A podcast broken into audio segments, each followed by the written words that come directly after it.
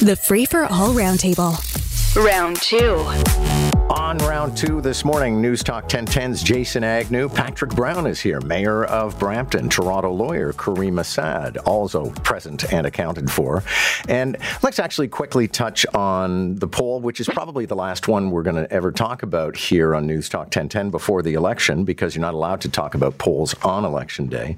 Uh, but the latest poll would suggest that Olivia Chow, who was just in our studios, continues to be the front runner. However, there seems to have been a surge for Ana Bailão. And Caryma Sa'd, let me start with you because I think a lot of people have, if they don't want to vote for Olivia Chow, have been looking for the place to park their vote that is going to make a difference rather than scattering them through a bunch of other candidates. So for, you know, Ana Bailão, this is kind of a significant development. It is. And it's interesting how many candidates have tried to position themselves as that alternative yes. to Chow. Um, Mark Saunders has a sign campaign right now in Scarborough um, that has Chow's name on the sign itself. Um, so, you know, I guess last minute poll suggests that it may be Ana Bailão, but a, a lot of candidates have been vying for that this entire time. Jason Agnew, it really, you know, Caryma's analysis is spot on. It's key for the other candidates, the non Chow candidates, that they be recognized as the bankable one, the person who's very much in second place. So this kind of changes the geometry. Yeah, it's key, but it's also interesting the tactics that the candidates have gone about. With Ana Bailão, the endorsement of John Tory, I'm actually surprised that that has helped so much. And I'm wondering if that is indeed what has helped, or what actually helped was Premier Ford savagely going after Olivia Chow and endorsing Mark Saunders at the same time, and that turning off Torontonians to the Saunders vote. Okay, and Patrick Brown, you are mayor of Brampton, of course. Uh, should the Premier have kept that to himself? Should he be meddling? In a municipal election? Listen, I, I think the premier is entitled to uh, express who uh, he, he, prefers to, to, to work with. Uh, I don't think it was a big secret. I think everyone knew that he was uh, supporting Mark Saunders. What I would say about polls, though, is that you have to take them with a grain of salt. You know, there's that famous yeah. Uh, John Diefenbaker quote: "The polls are meant for for dogs." And I can tell you, in my own election, there was a poll released right before saying we were tied, and I and I, I, knew I was up by 30 to 40 points. And so sometimes there's a theater to, to, to the polls. And so you shouldn't look at one poll. You should look at the average of polls if you want to have some insights. And right now, if you look at polls eh, that have been publicly reported, um, there are different people in second place in each of the polls. And so I think this is Olivia Chow's race. Uh, I think she's going to win. Um, and I'd be shocked if uh, we had any other um, outcome. Cursive writing is going to make a comeback in the curriculum at uh, Ontario schools. Jason Agnew, possibly more than anybody else on the panel. I think you're the most recent graduate of our education system. Did you learn cursive writing when you were in school? Uh, absolutely, John. Uh, I'm certainly not that young. I was uh, I was there for cursive writing. I didn't really care for it myself. Uh, I turned to printing quite, you know, right after I didn't have to write anymore. I began printing. I found it much more legible and better. But the point you made earlier on the show that this is actually a brain exercise, and I do understand that because in doing what we do, and of course, you know, going back to student council speeches or public speaking, one of the key ways to memorize things was to physically write it down. And that is really the brain exercise that I think that the school board is bringing back here. Yeah, Patrick Brown, the, it seems to be, as Jason was saying, that introducing something that involves discipline is very healthy in a learning environment. So this is more than teaching people how to write pretty things. Yeah, I, I, I think it's an important life skill to have. I would say in today's day and age, computer literacy is is, is more important. But I, I think everyone needs know basic uh, cursive writing. And Caryma, I'm wondering if you, as a lawyer, are like me as an interviewer. I write horrifically messily so that nobody can understand my notes because I don't want them to see what questions I'm going to ask. And I always remember a lawyer friend of mine would also um, write very messily so somebody wouldn't, you know, take a peek and see his strategy. I'm going to start using that as the explanation for why I do now. okay. uh, that's good. I like that. okay. Um, Canadians, and I don't know, I can't bring any special analysis to this one, but I want to hear yours. Canadians will no longer have access to news content on Facebook and Instagram. Uh, Patrick Brown, I'll start with you on this one. Effectively, the federal government said that. Um, social media would have to pay for this content or forego it. And social media, at least at Meta, are saying, fine, we'll do without. It's unfortunate there's no um, agreement. I do worry that Canadian news media um, is struggling. I think it's important to have local news. I don't want to be in a state where we're only dependent um, upon U.S. news. You, you, just spoke about some of the misinformation we've seen in some environments in, in, in U.S. news.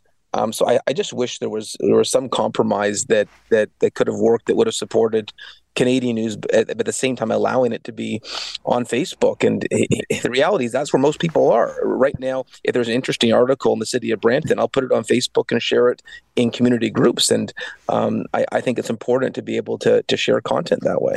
Caryma, I was making the association earlier in the show today with uh, the Napster era, where people were getting their music for free, and you know some people were saying, well, you know, it's uh, Aerosmith is already rich and they should be happy to be heard. No, you got to pay artists for their content, and I think you have to pay publications for their content.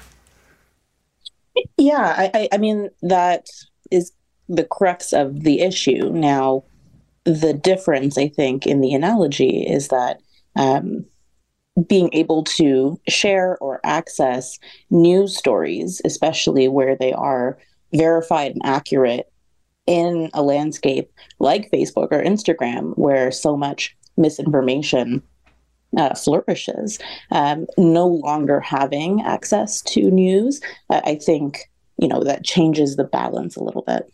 And Jason, like anybody here at News Talk 1010, and I know you have your own television as well. Um, you're a, a, news hound, but uh, I don't know that we necessarily need Facebook. I don't need what my mom sent me. I can go and find the articles myself. Thanks.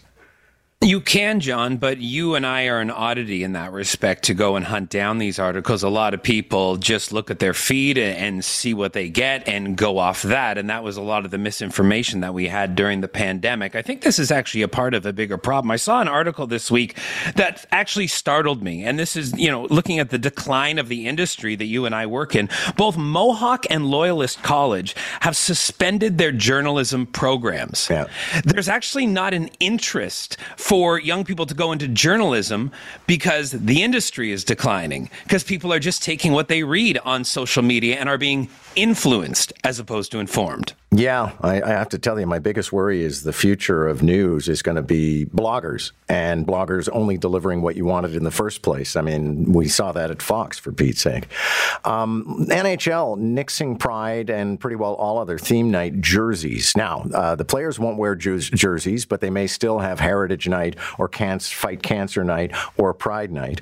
Um, but Caryma Sa'd, this for me is, I mean, this is what the haters wanted, right? They turned up the pressure pressure on corporations and entities because they wanted an end to observances of pride, and the NHL is giving in. Well, it uh, the the reaction, right, in in banning everything, right, is is it what they actually wanted? Because it feels sort of um, cutting off your nose to spite your face.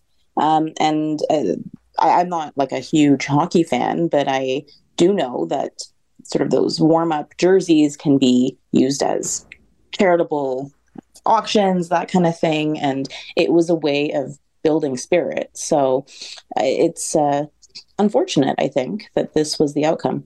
The commissioner, Gary Bettman, said he just wants to avoid the distraction. And Jason, I guess by that he means that because there are a few people always grumbling about this sort of thing, let's just call it off.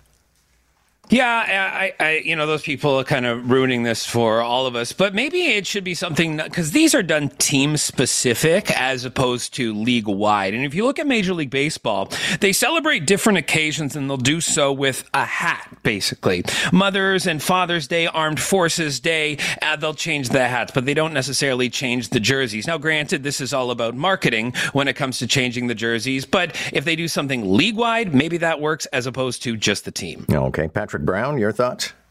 Yeah, I think it's disappointing. Um, I don't think the NHL should uh, cower to a noisy uh, two or three percent. Um, they should do what's right. Um, and uh, when they had you know uh, uh, pride jerseys, I thought it was beautiful. When they had the indigenous themed jersey in Vancouver, I thought it was beautiful.